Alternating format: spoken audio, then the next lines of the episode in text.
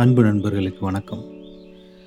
இன்றைக்கி நம்ம சேக்கி புக் மார்க்கில் ஒரு ஆன்மீக புத்தகத்தை பற்றி தான் பார்க்க போகிறோம் ஜே. கிருஷ்ணமூர்த்தியோட படைப்பு. அவரோட கருத்துக்கள். அதை தான் பார்க்க போகிறோம் ஆனால் அந்த புத்தகம் வந்து ஒரு வித்தியாசமான புத்தகம்னு சொல்லுவேன். ஏன்னா இந்த இதை தொகுத்தவர் வந்து பிரமீல் ரைட்டர் பிரமீல் பிரமீல் பற்றி சொல்கிறதுக்கு முன்னாடி ஒரு சின்ன ஒரு விஷயம். நம்ம இப்போ பேசிகிட்டு இருக்கும் பொழுது பேக்ரவுண்டில் ஏதாவது ஒரு சத்தங்கள் கேட்டால் கண்டுக்காதீங்க. ஏன்னா இன்றைக்கி இன்னைக்கு கார்த்திகை பெரிய கார்த்திகை மீதமான வெடிகளை வந்து சிறுவர்கள் வெடிச்சுக்கிட்டு இருப்பாங்க. ஸோ அந்த சத்தம் தான் இடையில இடையில வரும். கண்டுக்காதீங்க.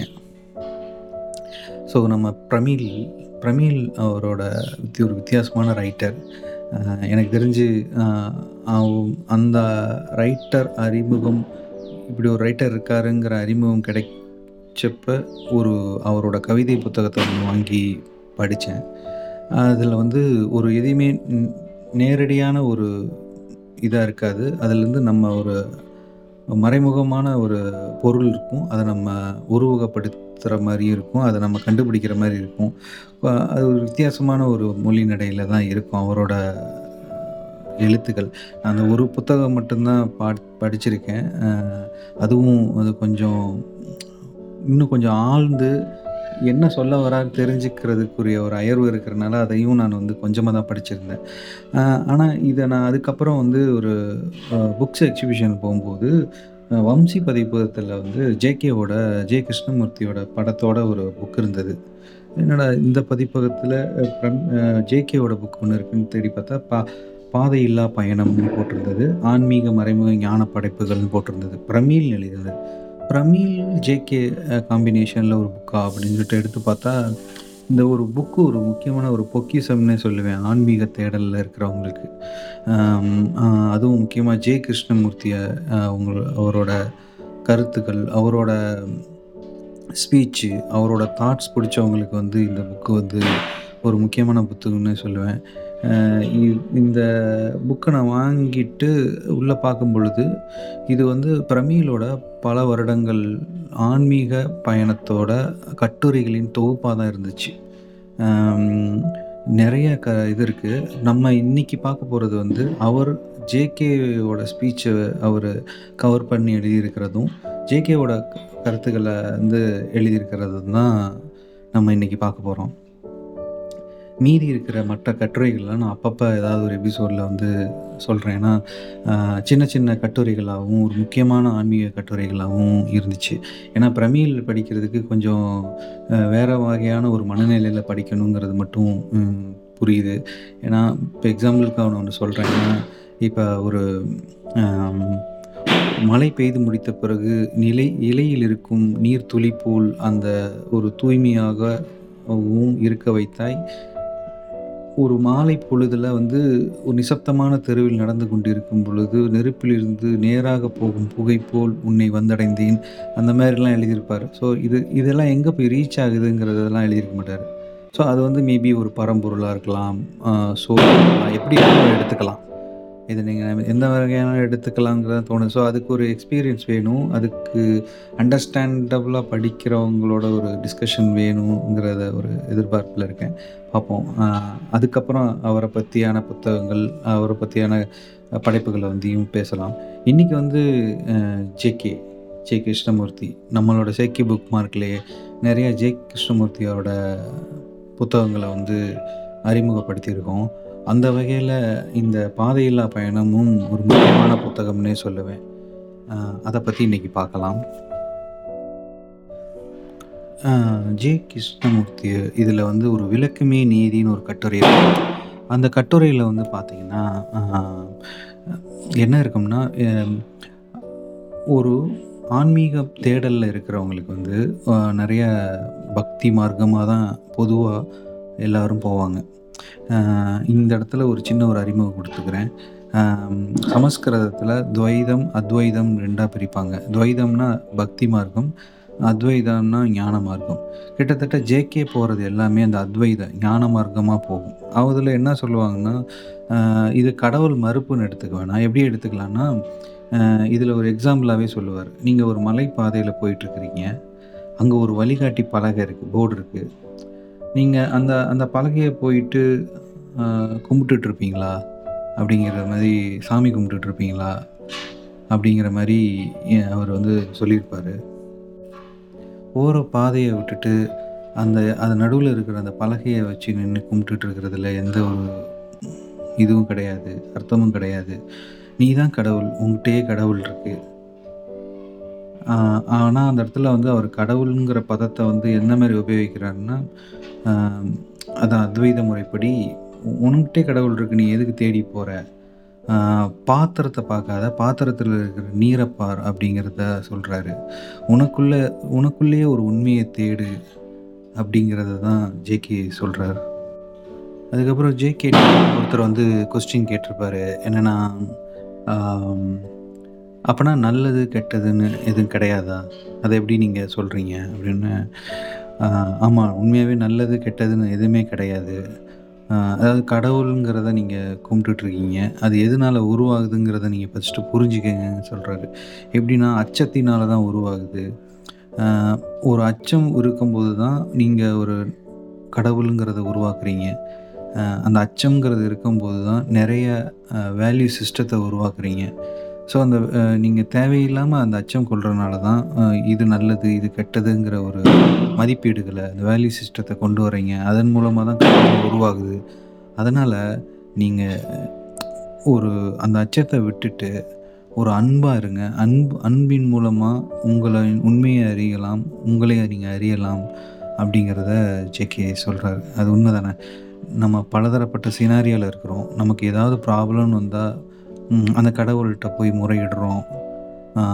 ஸோ இதை வேணான்றாரு. இதை அந்த அச்சத்தை விட்டுட்டு அன்பை கொண்டு வந்து அதன் மூலமாக உங்களுக்குள்ளேயே இருக்கிற உண்மையை தேடி உணர்ந்துக்கங்க அப்படிங்கிறது தான் ஜேகே சொல்கிறார் அதுக்கப்புறம் உண்மையை உண்மையை எப்படி உணர்றதுங்க? உண்மையை வந்து எப்படி உணர்றதுங்கிற கேள்வியை கேட்கும்போது சொல்கிறாரு உண்மையை வந்து நீங்கள் நீங்கள் தான் உணரணும். அதுக்கு நீங்கள் தான் முயற்சி பண்ணணும். அதை அதை வந்து ஒரு சின்ன கேப்சியூல் ஆக்கி நிறைய ஆன்மீகவாதிகள் வந்து அதை உங்களுக்கு கொடுத்துக்கிட்டு இருக்காங்க. அப்படிலாம் அது உண்மையெல்லாம் உணர முடியாது. உண்மை வந்து ஒரு பெரிய மலை மாதிரின்னு வச்சுக்கோங்களேன். நீங்கள் ஒரு பள்ளத்தாக்கில் இருக்கீங்க. நீங்கள் தான் அந்த மலை மலையில் முயற்சி பண்ணி அதுக்கு எதுக்கும் அச்சப்படாமல் பயப்படாமல் ஏறி பல சரிவுகளை சந்தித்து நீங்கள் அதை உண்மையை அடைய முடியும்.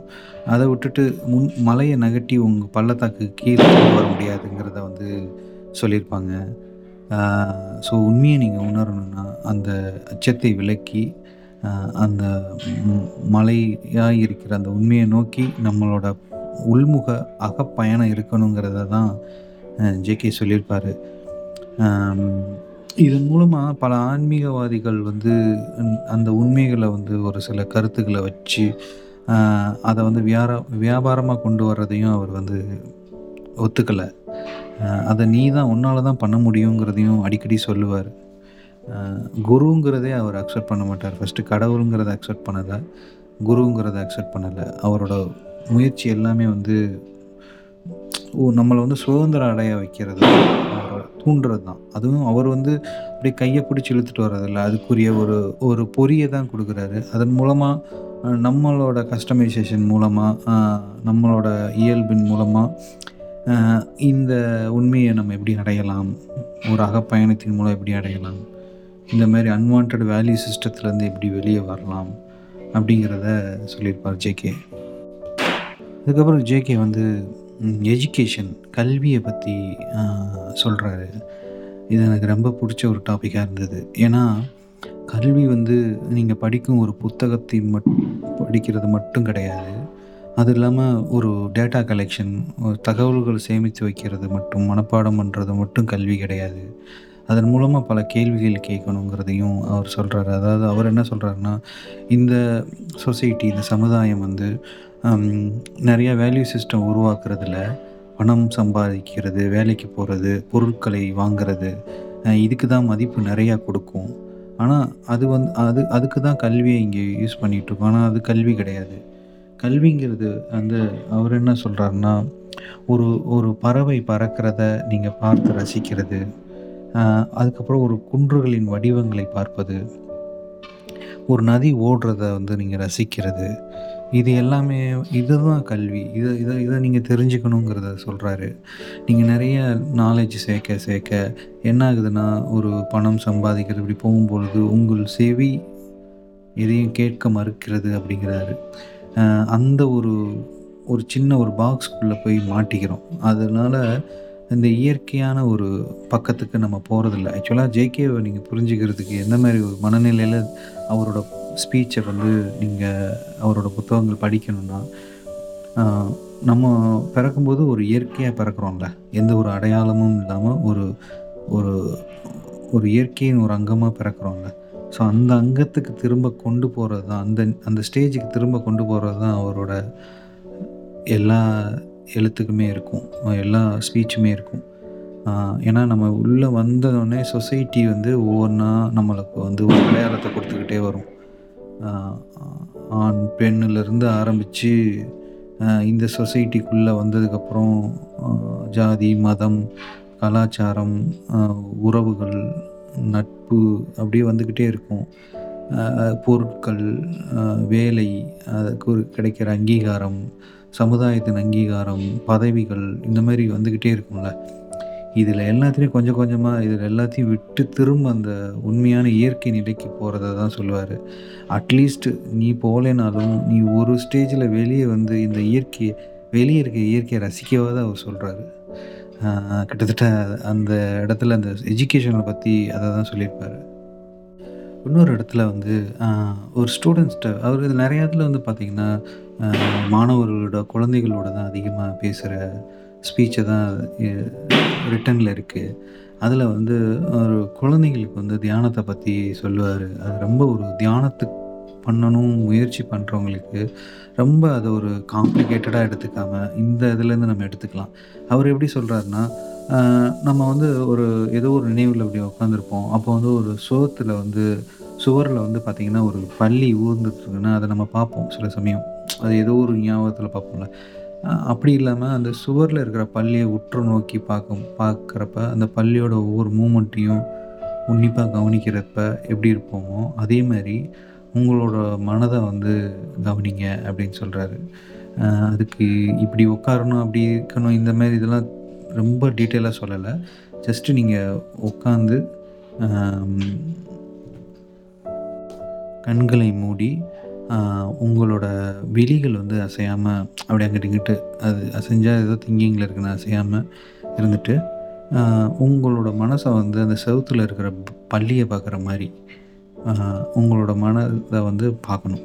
அதான் நீங்கள் ஒரு மனதுலேருந்து வெளியே நின்று பார்க்குற மாதிரி. அது வந்து மாறிக்கிட்டே இருக்கும். மனசு எதையோ நினைக்கும். அது நல்லது நினைக்குது கெட்டது நினைக்குது அப்படிங்கிறதெல்லாம் யோசிக்க வேணாம். அது என்ன நட நினைக்குதோ அது பாட்டு ஓடிட்டே இருக்கட்டும். அது வெளியே இருந்து ஒரு ஆளாக பார்க்குற மாதிரி பார்த்துட்டே இருங்க. அப்படி கவனிக்கிறது தான் தியானம்னு ஜேகே சொல்கிறாரு ஸோ அதை நீங்கள் வந்து நடந்துட்டும் பண்ணலாம். சாப்பிட்டுட்டு இருக்கும்போதும் பண்ணலாம். ஸோ எல்லாமே நீங்கள் வெளியே இருந்து ஒரு அவுட் ஆஃப் த பாக்ஸில் நின்றுட்டு இந்த மைண்ட் என்ன யோசிக்குதுங்கிறத வந்து பார்த்துக்கிட்டே இருக்கிறது தான் தியானம். அதை வந்து ஆனால் கண்ட்ரோல் பண்ணக்கூடாது. இப்போ நல் கெட்டது நினைக்கிதுன்னா அது நல்லதாக நினைக்க வைக்கணும் அப்படிங்கிறது அதுக்குள்ளே போகக்கூடாது. அது என்ன வேணால் நினச்சிட்டு போகட்டும். நீ வெளியே இருந்து ஒரு ஆளாக பார்க்குற மாதிரியே மானிட்டர் பண்ணுற மாதிரியே இருக்கிறது தான் தியானத்தை பற்றி ஜேகே சொல்கிறாரு ஸோ இது மாதிரி நிறையா கட்டுரைகள் இதில் இருக்குது இதில் ஒரு பகுதி தான் இந்த பாதை இல்லா பயணம். இதில் ஒருத்தர் கேட்டிருப்பார். உண்மைக்கு பாதை உண்டுங்கிற மாதிரி முன்ன முதல் எழுதியிருப்பார். இது பா- இது வந்து பயணம் புக்கு பேர். உண்மைக்கு பாதை இல்லைன்னு ஒரு இடத்துல சொல்லியிருப்பார். ஆனால் அதுக்கு ஒரு பல வருடங்களுக்கு முன்னாடி உண்மைக்கு பா உண்மையின் பாதைங்கிற மாதிரி சொல்லியிருப்பார் போல். அது கொஸ்டின் கேட்டவுடனே அதுக்கு சூப்பராக சொல்லியிருப்பார். அப்போ இருந்த என்னோட மனநிலைக்கு அது உண்மையாக தெரிஞ்சுது. ஆனால் அதுக்கப்புறம் என் எனக்கு வந்து என்னோடய தெளிவுக்கு அப்புறம் இதுதான் உண்மை அப்படிங்கிறத ரொம்ப ப்ராக்டிக்கலாக சொல்லியிருப்பார். இதை வந்து ஜெயமோகனே வந்து பார்த்திங்கன்னா ஒரு ஒரு ஆர்டிக்கலில் இந்த அத்வைத அதாவது ஞான மார்க்கத்தின் இது என்னென்னா ஒரு இடத்துல அதை வந்து இதுதான் அப்படின்னு சொல்லி நிற்காது அது வந்து ஒரு தேடலாக இருக்கும் அந்த ஆன்மீக தேடல். அதுதான் இந்த இடத்துலையும் நடந்தது. அவர் வந்து அடுத்தடுத்து அது டிரான்ஸ்ஃபார்ம் ஆகிட்டே இருக்கும் நம்மளோட அந்த தேடல் மூலமாக நம்மளோட உணரும் உண்மை தன்மையை உணர்கிற இது எல்லாமே மாறிக்கிட்டு தான் இருக்கும் போல் மேபி ஸோ கண்டிப்பாக ஜேகே ஜே கிருஷ்ணமூர்த்தியை ரொம்ப பிடிச்சி படிக்கிறவங்களுக்கு இந்த புத்தகம் உண்மையாக நல்லா இருக்கும். இதோட இன்னொரு பாகமாக ஒரு இன்னும் அதையும் இணைச்சிருக்கிறாரு. ஆக மொத்தம் இந்த இது ஒரு ரொம்ப முக்கியமான புத்தகம். இதில் பிரமீல் வந்து எழுதின நிறைய கட்டுரைகள் இருக்குது அதை நான் அப்பப்போ வேறு ஒரு பதிவில் நான் பதிவு பண்ணுறேன் ஓகே நண்பர்களே. எல்லாம் சரியாகும். நிம்மதியாக தூங்குங்க. நன்றி வணக்கம்.